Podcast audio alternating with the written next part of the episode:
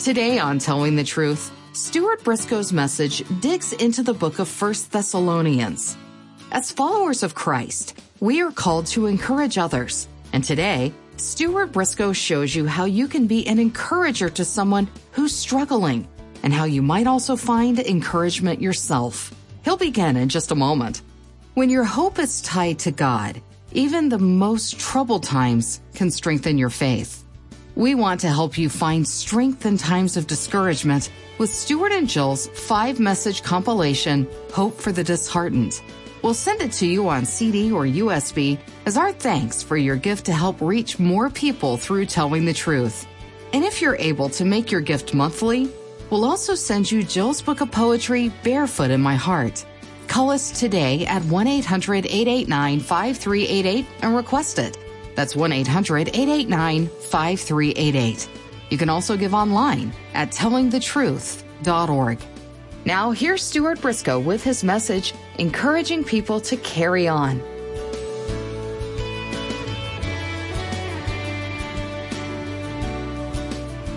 Thessalonica is a beautiful city, or Thessalonica is a beautiful city on the northeast coast of Greece, situated on a wide, sweeping bay and the beautiful blue, blue ocean. It's, it's one of the loveliest cities in Greece that I've had the opportunity of visiting. And of course, it was the site of Paul's ministry. You notice that it's a little unusual in that this epistle is written by three people rather than just one. Paul, Silas, and Timothy. We won't refer to them all the time. Probably I'll find myself referring to Paul more than the other two, but probably it would be best to talk about the missionaries. And when I talk about the missionaries, that's who I'll be referring to. So let me read this first chapter to you. Paul, Silas, and Timothy to the church of the Thessalonians in God the Father and the Lord Jesus Christ. Grace and peace to you. We always thank God for all of you, mentioning you in our prayers we continually remember before our God and Father your work produced by faith, your labor prompted by love, and your endurance inspired by hope in our Lord Jesus Christ. Brothers loved by God, we know that He has chosen you because our gospel came to you not simply with words, but also with power, with the Holy Spirit, and with deep conviction. You know how we lived among you for your sake you became imitators of us and of the Lord. In spite of severe suffering, you welcomed the message with the joy given by the Holy Spirit. And so you became a model to all the believers in Macedonia and Achaia. The Lord's message rang out from you not only in Macedonia and Achaia, your faith in God has become known everywhere. Therefore, we do not need to say anything about it, for they themselves report what kind of reception you gave us. They tell how you turned to God from idols to serve the living and true God and to wait for his son from heaven, whom he raised from the dead, Jesus, who rescues us from the coming wrath. Notice one of the conclusions at which he arrives, the end of the uh, epistle, recorded in the 11th verse of the fifth chapter, is, therefore encourage one another and build each other up, just as in fact you are doing. And so clearly he is concerned about there being a clear ministry of encouragement. Now let's face it. In our world today, there are plenty of reasons for people to be discouraged. And it is not uncommon to find deeply discouraged people. However, one of the clear ministries of the Church of Jesus Christ is that it should be a place where people are enabled to deal with discouragement and be thoroughly encouraged so that they might live as God wants them to live. And so it is appropriate that we spend time looking into this subject of encouragement. Paul had been going through a lot of discouragement through a variety of things. In addition to that, we glean from the letter that he writes here that he is very much concerned about the Thessalonians. He's had a very brief ministry there. There's some new believers. They clearly need leadership and teaching, but he's had to leave them. And he is worried that uh, they might not be doing very well because he himself has tasted the sharp edge of the hostility in that city.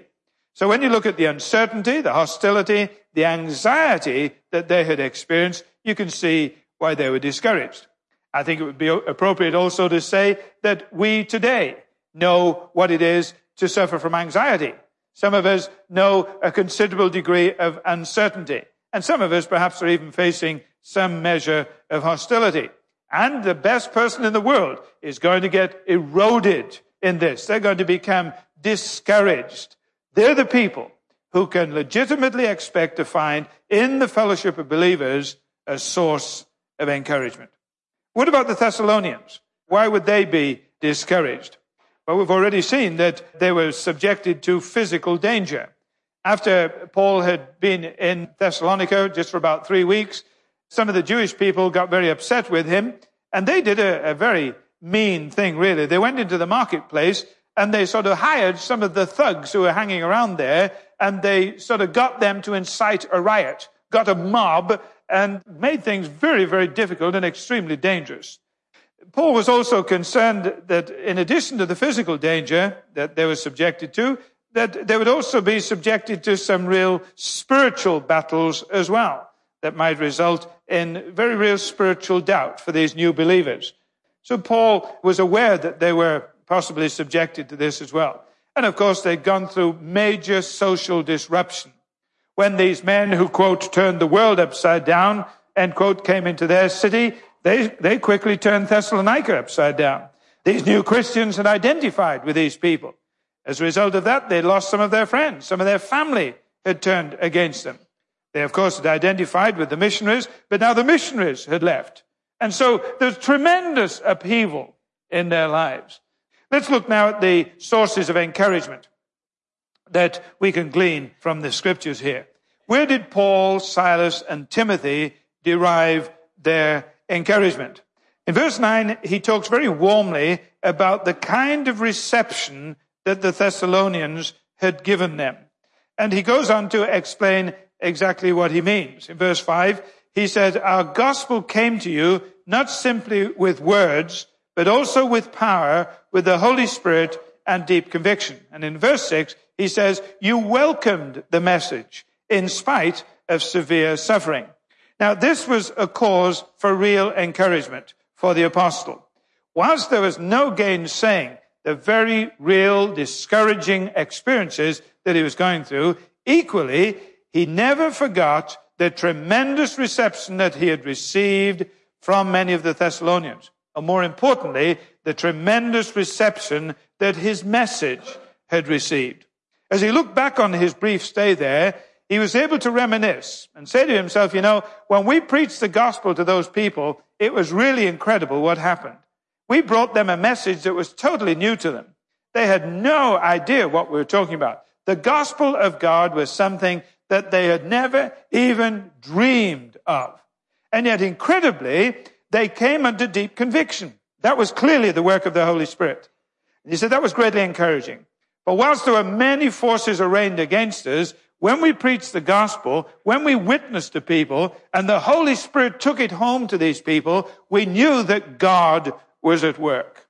Not only that, the way that they warmly welcomed the message, and then the conviction that the Holy Spirit brought to them changed to deep joy. We could see evidence of God at work. And in this, he derives his encouragement. Let's face it.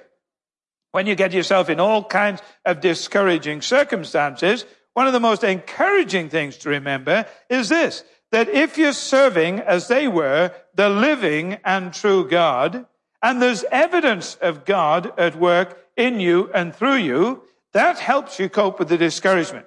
You can be greatly encouraged by the way that the message of the gospel is really scratching where people itch.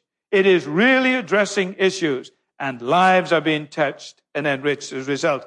And I believe that this is one thing that all Christians should realistically expect to see, even in the midst of discouraging circumstances. But it wasn't just the reception that they had received.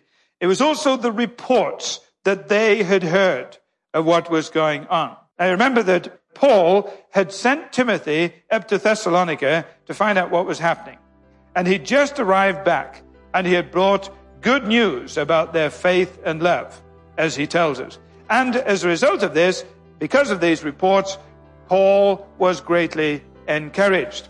Let's face it, it, it was a deep concern for him that he had left these new believers and he was wondering what had happened to them, whether they were going on in the faith. And to be told that they were after some time was deeply encouraging.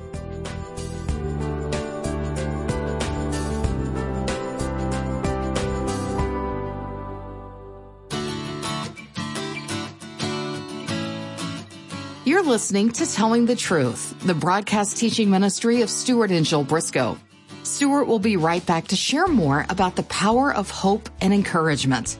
Everyone experiences disappointment in life.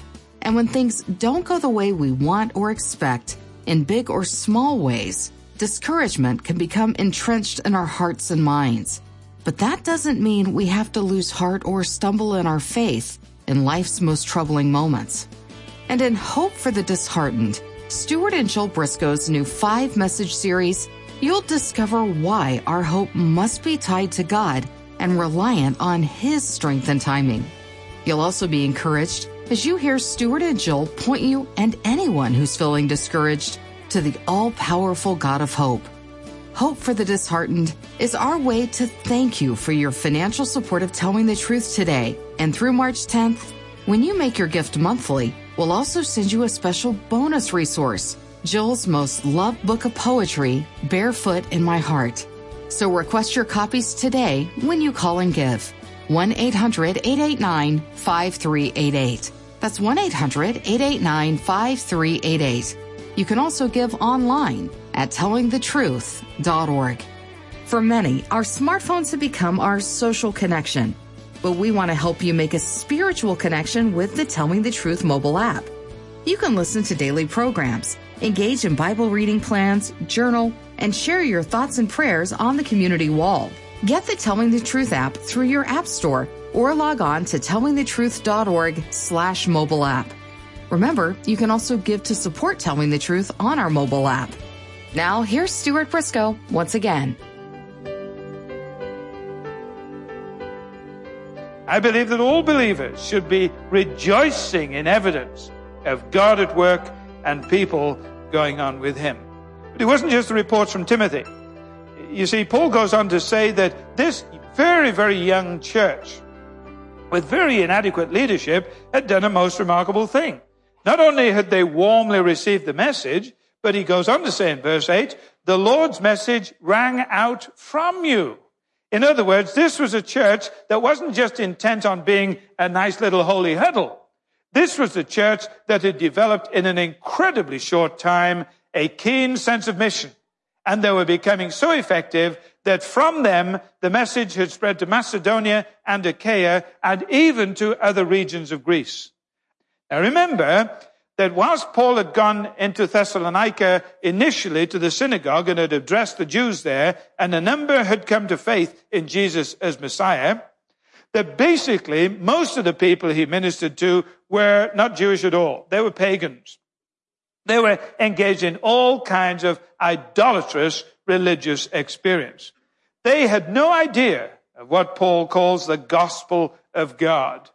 It was all brand new to them.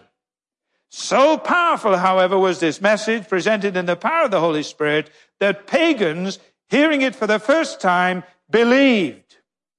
And they didn't just believe academically. They believed in such a way that they turned their back on their idols and they turned to God. And out of deep devotion to Him, they devoted themselves to serving the living and real God.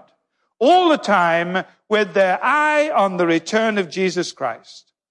I believe with all my heart that whilst we're not dealing with pagans like Paul was in Thessalonica, today we're dealing with people who really need to turn from whatever their idols are to serve the living and true God and to begin to live in the light of his son, who alone can deliver them from the wrath to come and who will return and establish his eternal kingdom. There needs to be U-turns in people's lives today. There need to be thoroughgoing conversions. When we hear of this sort of thing happening, in the most discouraging circumstances, we realize that the things of real importance are going on. And therein we derive our encouragement. God is at work. Lives are being touched. Conversions are being experienced. The power of the gospel is manifested on every hand. This is where Paul and Silas and Timothy derive their encouragement. Now notice what Paul says in verse 3. He says that he continually remembers their work produced by faith, their labor prompted by love, their endurance inspired by hope. There are the familiar three Christian graces. People who do the U-turn, people who are converted to Christ, are people in whose lives there will be evidence of faith. Instead of just living by sight, they begin to live by faith. There will be evidence of a new quality of love. The Spirit of God will be producing the fruit of love in their lives in a new fashion. Not only that, they will have a kind of hope. They look to the future. They know the last chapter of the book. They know it's all going to end. They anticipate the ultimate triumph of God in Christ. And so now that they have been converted to Christ, they are beginning to demonstrate faith, hope, and love. When you begin to see this developing in people's lives, that's encouraging. I firmly believe that all believers in discouraging circumstances who are involved as they should be in the communication of the truth of God in people's lives should have grounds for encouragement, as we find here. That is how the missionaries were being encouraged. But what about the Thessalonians? How were they being encouraged? Notice particularly verses 2 and 3 of the first chapter. Paul says, We always thank God for all of you, mentioning you in our prayers. We continually remember before our God and Father your work produced by faith, etc. I want you to notice what is happening here. Paul is giving these Thessalonians some very strong affirmation. They get this letter. They sit down and read it, and they're, they're only into the very, very first little part of it, and they look up at each other and say, Can you believe this? Here's Paul, the great apostle, with all the concerns that he's got, all the problems that he's got. He actually took the trouble to write us a letter. Can you believe that? Wouldn't that be encouraging to this little group of Christians? There is absolutely no way of gauging the encouragement that can come from a note, from a card, from a letter, from a kind word, from a smile, from a handshake, from the simply taking time out to affirm people. Anybody, absolutely anybody can do it. And yet I'm afraid that if we look at ourselves, probably we have to say that sometimes we're more gifted at tearing down than we are at building up. We're more adept at criticizing than we are at affirming. There is no limit to the encouragement that comes from people taking the trouble to affirm. That was what was happening here. Paul and Silas and Timothy are affirming the Thessalonians. Not only that, they're also confirming the things that they believe. Very interesting if you look in this passage here in the first chapter to see how rich in theology it is. We don't have time to get into it now, but you could literally spend weeks studying just this first chapter. Let me just run down the things that that are confirmed in the thinking of these Thessalonians. Verse 1, he says, You're in God. Verse 4, he says, You're loved by God. Same verse, he says, You're chosen by God. Verse 9, he reminds them, This is the living and the real God. Not only that, this God has manifested himself in his son, Jesus, who died and was raised from the dead. Not only that, this risen Jesus will rescue us from the coming judgment. Not only that, he will return from heaven to establish his kingdom. And not only that, the Holy Spirit is the one who bringing conviction in our lives when he brings us to the point of repentance, fills our lives with joy. Nothing new there. It's basic Christian doctrine. It is the thing that he'd already taught these people. What's he doing? He's encouraging them by confirming them in their faith. When we talk about the ministry of encouragement, what we're really saying is there are a lot of discouraged people around. And the reason they're discouraged usually is that the negatives of life have pushed out the positives. And a ministry of encouragement is helping to redress that balance, to help them to focus on the positives alongside the negatives. They have need a sharpened focus. They need a solid base under them. They need to have a balanced view of life. They need to project into the future. And in so doing, you give them hope. You give them confidence. You give them comfort. All these things are wrapped up in the word encouragement. And anybody can do that. What we're looking at then is two questions. How do I personally handle discouragement? And number two, how do I personally offer encouragement to other people? The word is encouragement. I trust the Spirit of God will take it home to our hearts.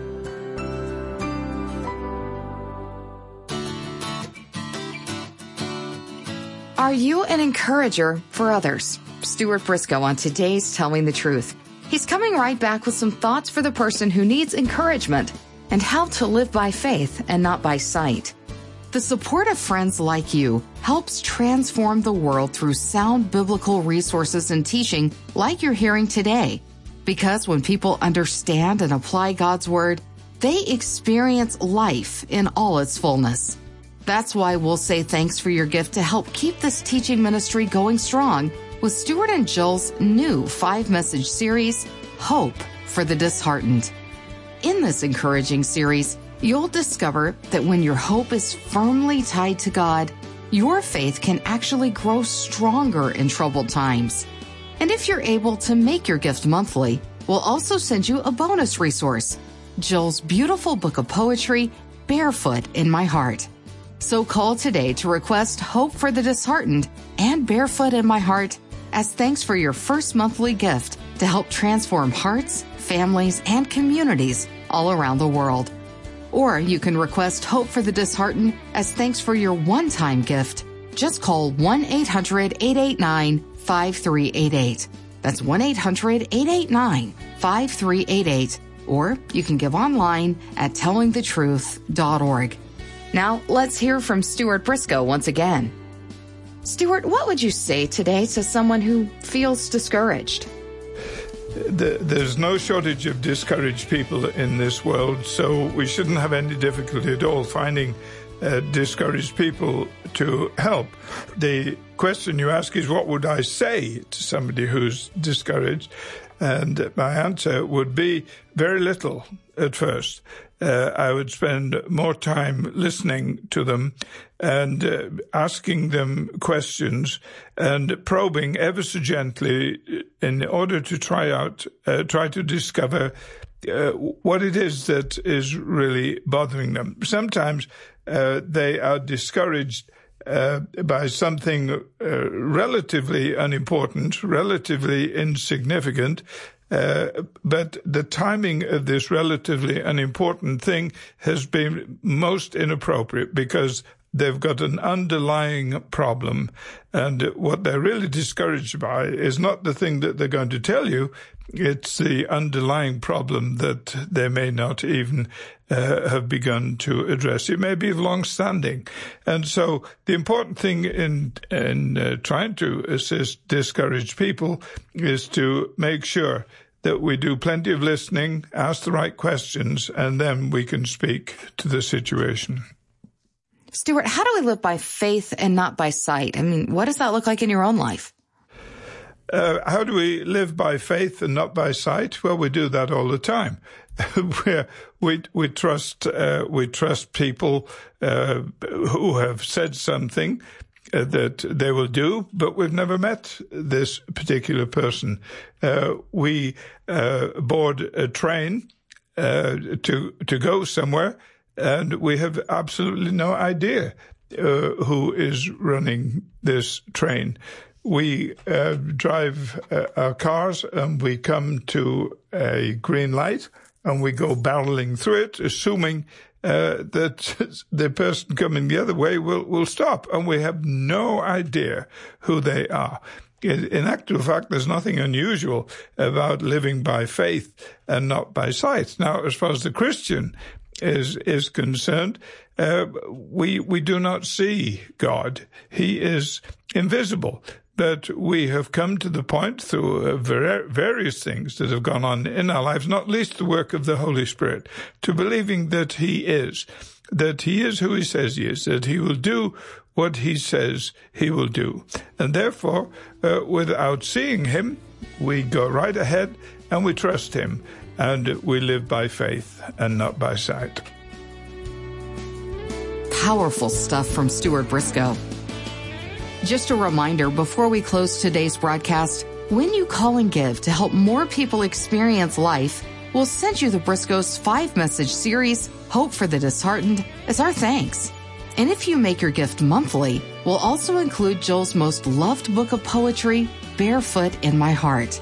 Request your resources today when you call 1 800 889 5388. That's 1 800 889 5388 or give online when you visit tellingthetruth.org.